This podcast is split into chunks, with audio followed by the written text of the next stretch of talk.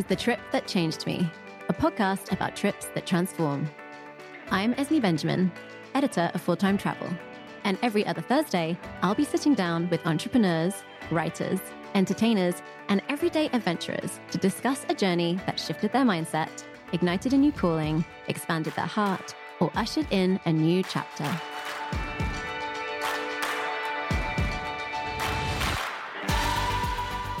My guest today, Nicole Smith, is the founder of Flytographer, a marketplace that connects travelers with local photographers around the world to capture candid pictures of their favorite travel moments. In just six years, Nicole has grown Flytographer into a multi million dollar business that operates in 300 cities across six continents and was ranked one of the fastest growing startups in Canada by Canadian Business Magazine. Nicole was featured in Mashable's Eight Women Shattering the Travel Industry's Glass Ceiling and recently joined the board of the Forum for Women Entrepreneurs. I called Nicole in Victoria, British Columbia, to find out how a reunion with her long distance bestie in Paris contained the lightbulb moment that led to the creation of her company.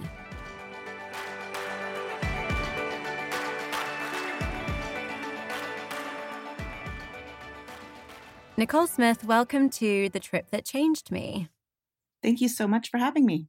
As a huge photography fan and just an obsessive photo taker since I was a kid, I'm really excited to talk to you about Flytographer. It's super cool. And also, you know, you have a really cool founder story. I think people are going to love it.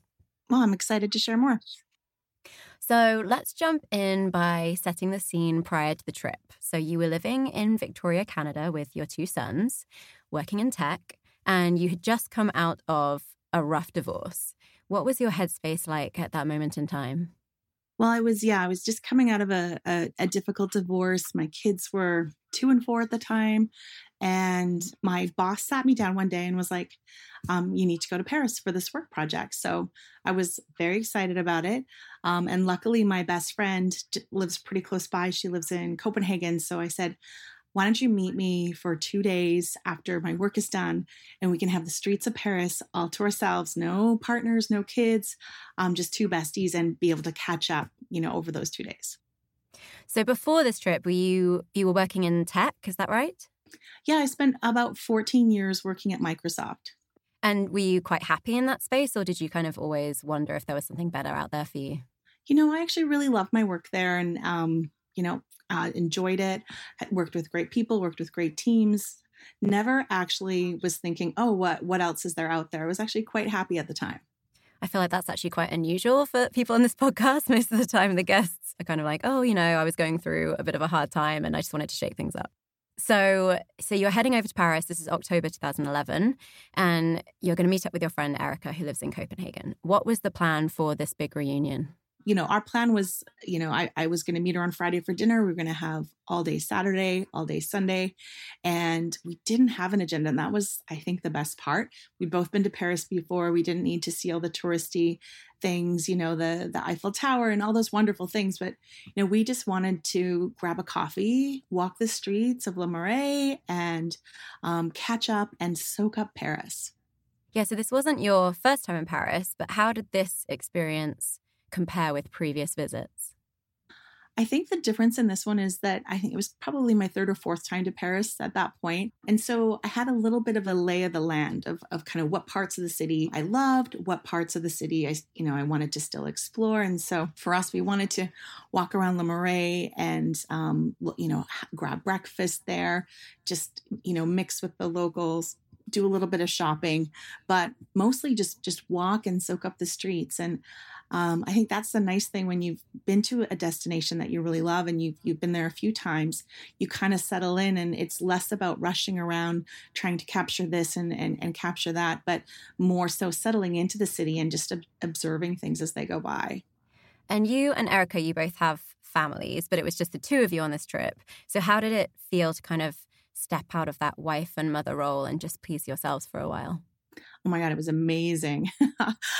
We were walking down the streets and i think one of us just said like this this feels like the opus moment of our friendship. Like when are we ever going to be alone in paris again um, without kids dripping off us and you know partners to accommodate where you know we could just sort of follow where the wind blew? And Um, you know, it was it was just one of those trips that I'll I'll never forget. I think at one point we went up to Montmartre and overlooked, you know, the the whole city, and we just looked at each other and we were like, you know, this is amazing. We're here in Paris. Um, you know, we're catching up on everything, and it just it was one of those moments where you almost want to pinch yourself. Ah, oh, sounds perfect. So you guys are having this kind of blissful experience, you two besties, and you decide that you want to capture the moment naturally. Um, but anybody who has ever asked a stranger to take a photo for them knows that most people are not good at taking photos. So, do you have some hilarious photographic disappointment stories in Paris? Oh my god it was just like yeah it was absolutely crazy. So we thought okay let's you know we're having this moment where we're appreciating like this is the you know the best trip we've been on in years and we're like we need to capture it. So you know when we're back at the office it's a rainy october day we can look at this photo and like remember how much fun we were having.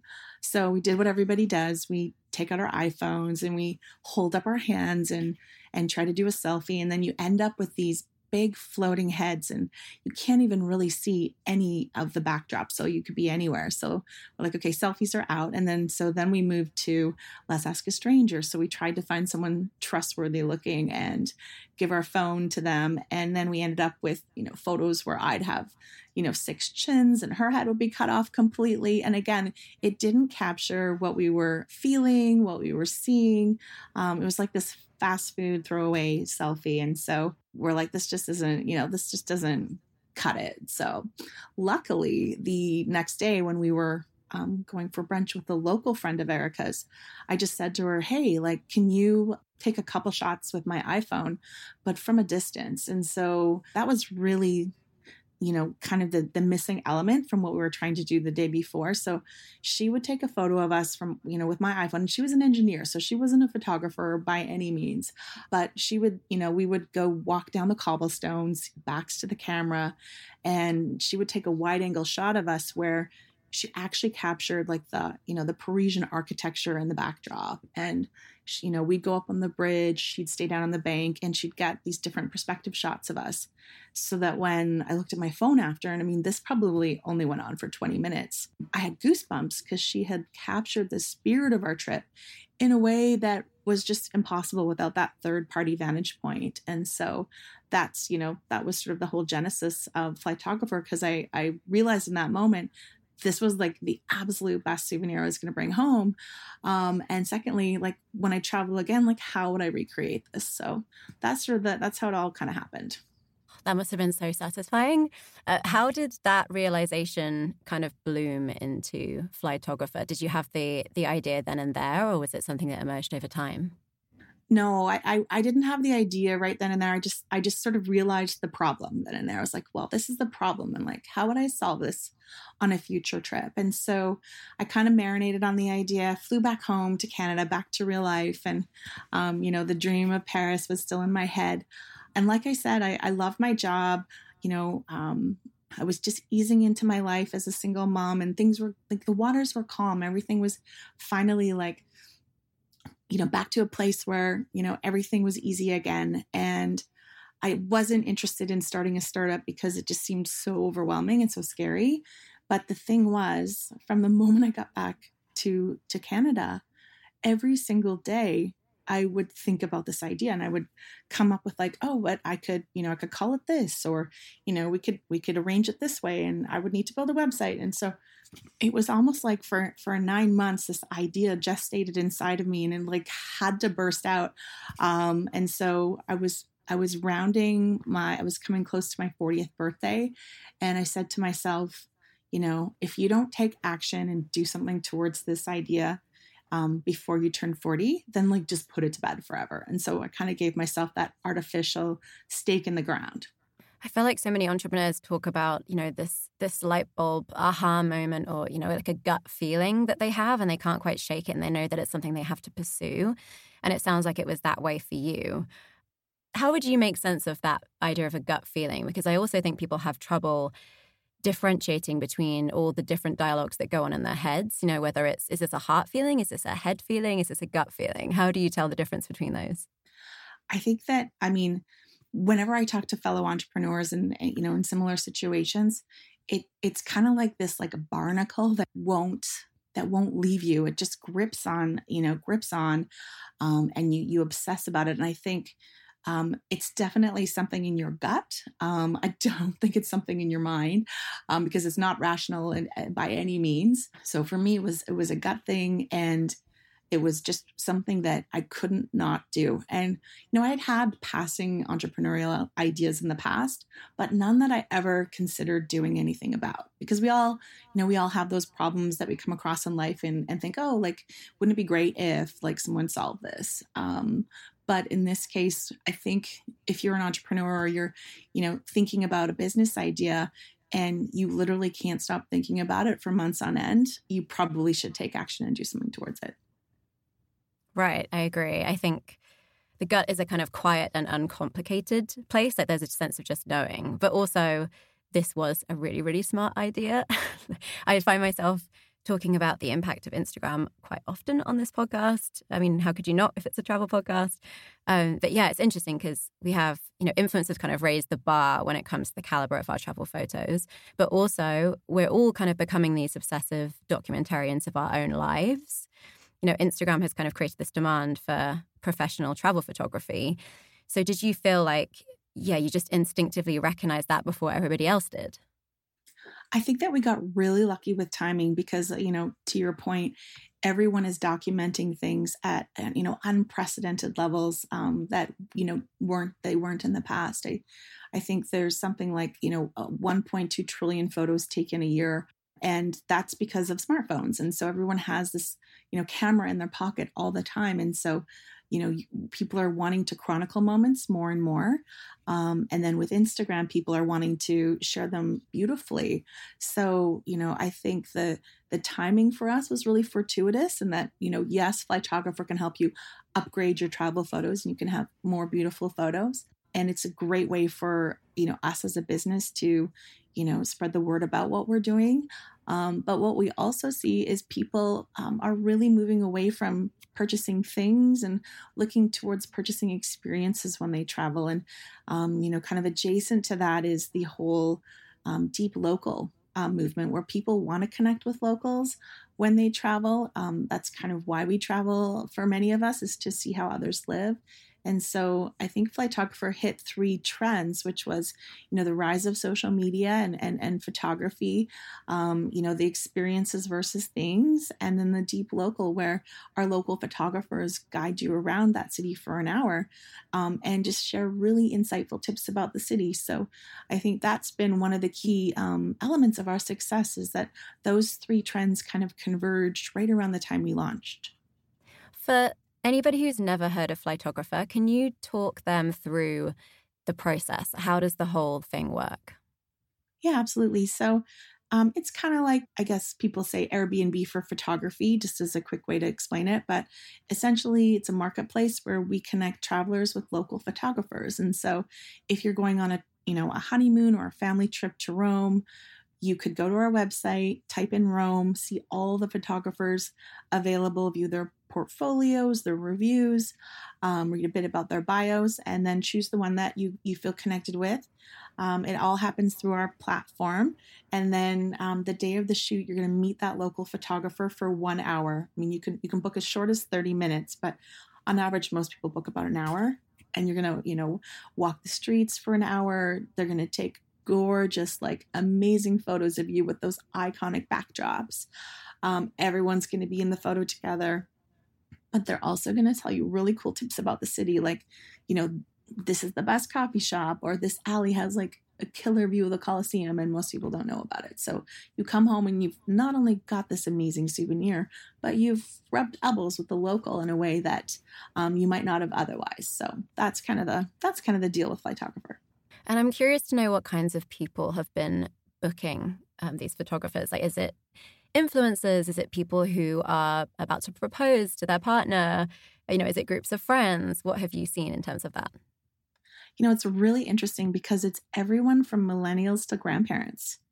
And so we see people, you know, booking it often with those big moments in life. So maybe a surprise proposal or a honeymoon or 50th anniversary, you know, a bachelorette party, baby moon, family reunion, etc., etc. But we're also seeing a ton of solo travelers as well now too, because um, you know, just because you're traveling solo doesn't mean you don't deserve an incredible photo as well.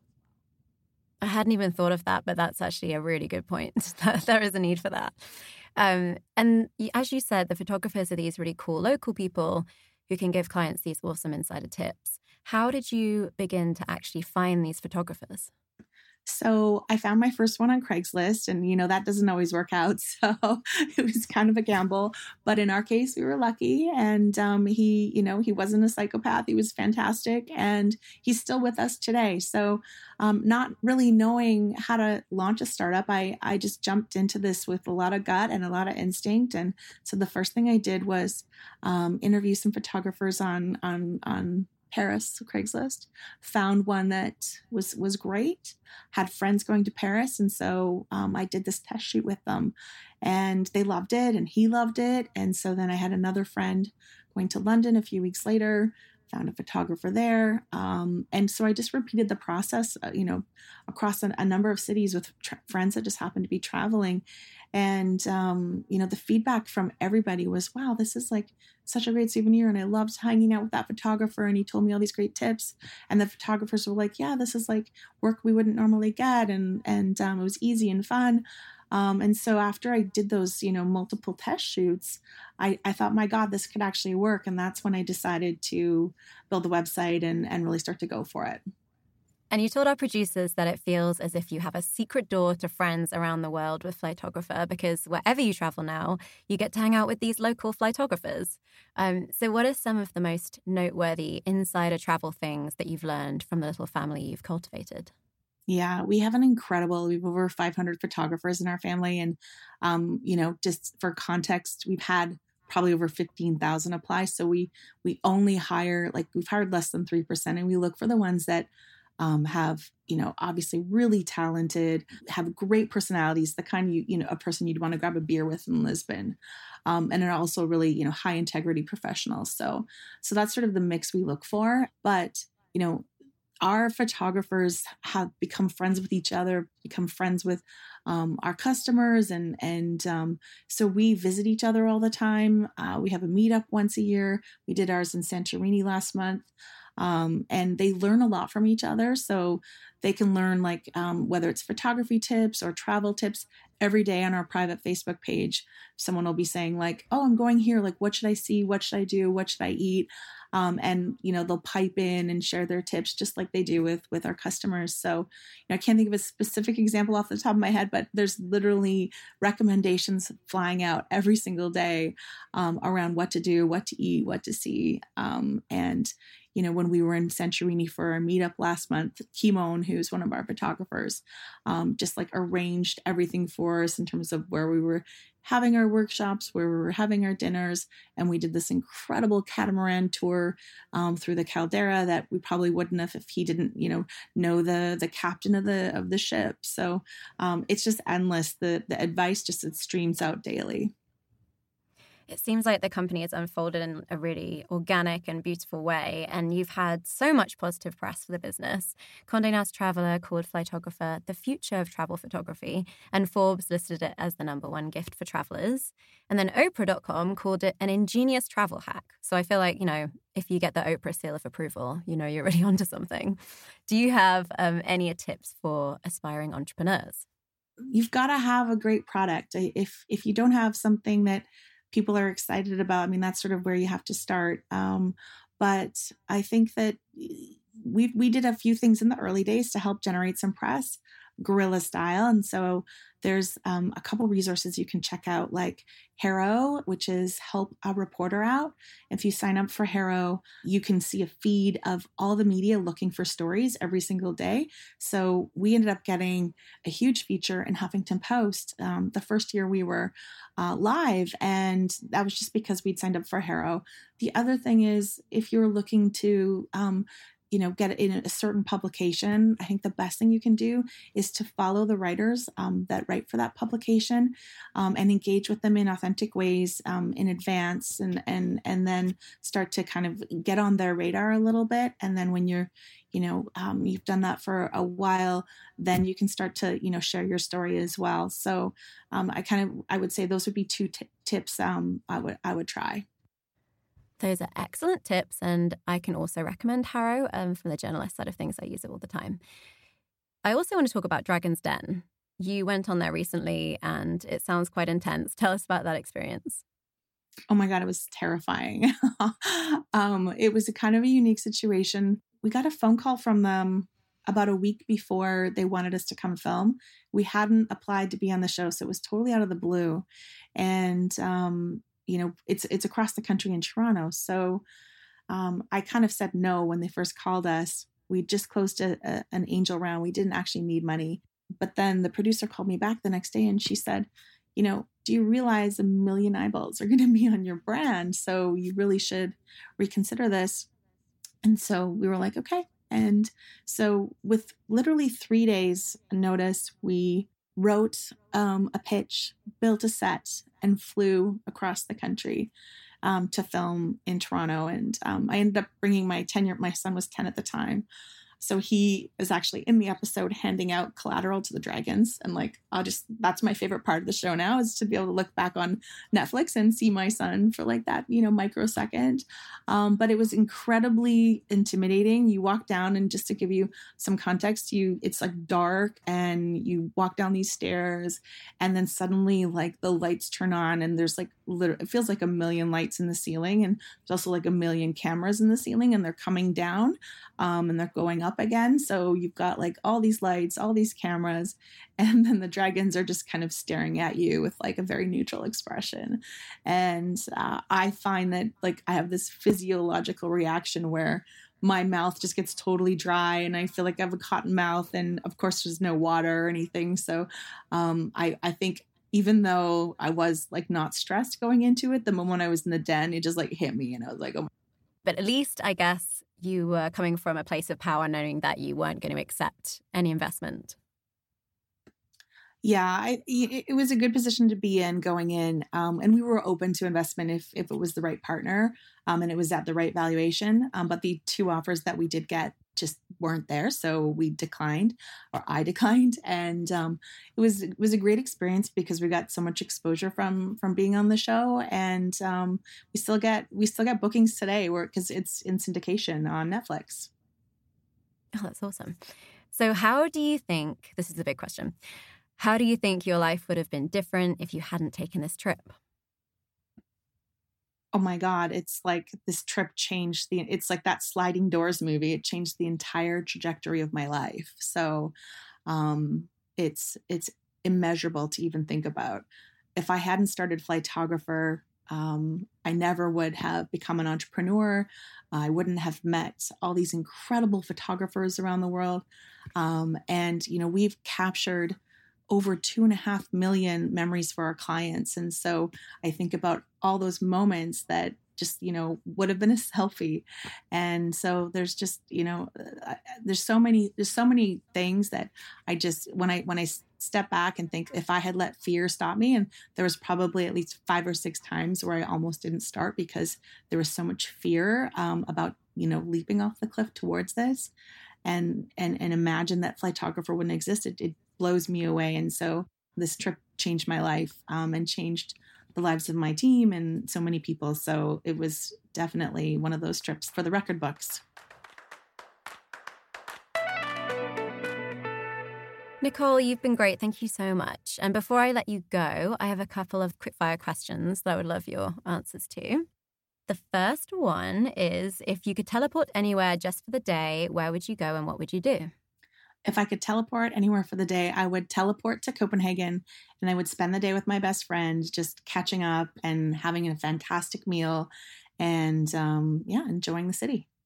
What is one thing that you believe every person should experience in their lifetime? I think everybody should experience taking a big risk and, um, you know, possibly failing because what you learn from that just helps um, propel you to whatever you're meant to do next. What is something you never travel without? So I never travel without like a big sort of pashmina, navy pashmina shawl. I use it as a blanket. I use it as a, a pillow. Um, and um, I never travel without wet wipes because I'm a germaphobe and so I'm always like wiping down the, the plane, uh, you know, the seat and the, the tray table and, and things like that. Um, and obviously um, I never travel without my iPhone. Which seat do you like to sit in on the plane, the window or the aisle? Always the window. And also, did you know that you're less likely to get sick if you sit in the window seat? That's a little germaphobe tip. Oh, good to know. Airbnb, hotel, or stay with friends, and why? Always stay with friends because um, you can sit up and drink wine to the late hours of the morning. It's just way more intimate, way more fun.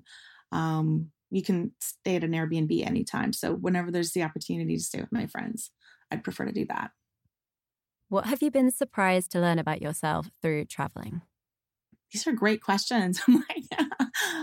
I think what I've learned about myself through traveling is that my bucket list is never going to um, be checked off completely.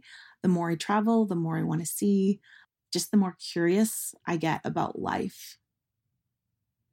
And which destination is the top of your bucket list right now? the top of my bucket list right now is uh, Australia and New Zealand. So planning to take my kids down there in about a year, but we've never been, and um, really excited to explore uh, the Great Barrier Reef and Sydney and all those areas. Is there a destination in Paris that is not so touristy that you would recommend? Well, I'm a big fan of Montmartre, which I know that, you know, people go to Sacre Coeur at the top, but there's so many little alleys and neighborhoods as you wander down the hill. Um, a lot of our photographers live in Montmartre. Um, it's just so vibrant and alive. And what I would say is, you know, take the funicular to the top, see, you know, get your your photographs of Sacre Coeur and the city, and then just spend like an hour meandering down the hill and getting lost in the alleys. And what is your absolute favorite place to eat in Paris? Well, I mean, if I had no budget, I would say um, definitely at the uh, Four Seasons George Cinq. It's just a once in a lifetime experience. Awesome. Nicole, you've been so great. Thank you so much for sharing your story. Thank you so much for having me.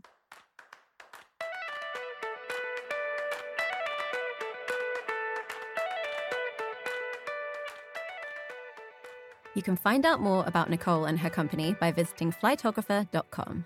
And be sure to check out examples of past shoots on Instagram by following at flytographer. The company is also trialing an instant book option in Hawaii through April 2020. So if you happen to find yourself on the islands and decide you want pro shots of your trip, you can hire somebody on the spot. One more thing before you go about your day. Full Time Travel recently added an amazing travel advisor to our team, and I want to take a minute here to shout her out because booking through an advisor is such a travel hack, it's crazy more people don't know about it. Her name is Chelsea Martin. She's an affiliate of Embark and Virtuoso, and she's also a travel influencer in her own right. You can find her on Instagram at Passport to Friday. Chelsea has amazing relationships with hotels, tour operators, and locals all over the world. And not only will she sort the logistics and take all the stressful planning off your hands, she also scores insane perks at no extra cost to you. Think room upgrades, free cocktails, spa discounts, and late checkouts to name just a few. So, whether you want to book an extravagant honeymoon or just want to secure the best hotel for your budget, Chelsea has you covered. Just drop her an email at chelsea at fttadvisor.com. That's chelsea at fttadvisor.com and start planning your dream trip with VIP perks today. Thank you for listening to this week's episode. I hope you liked it. I'll be back in two weeks' time to share more inspiring travel stories. And in the meantime, you can learn more about us by visiting fulltimetravel.co or following us on Instagram at full underscore time underscore travel. If you have a story you want to share on the trip that changed me, drop us a line. And please be sure to rate, review, and subscribe so we can keep this adventure going.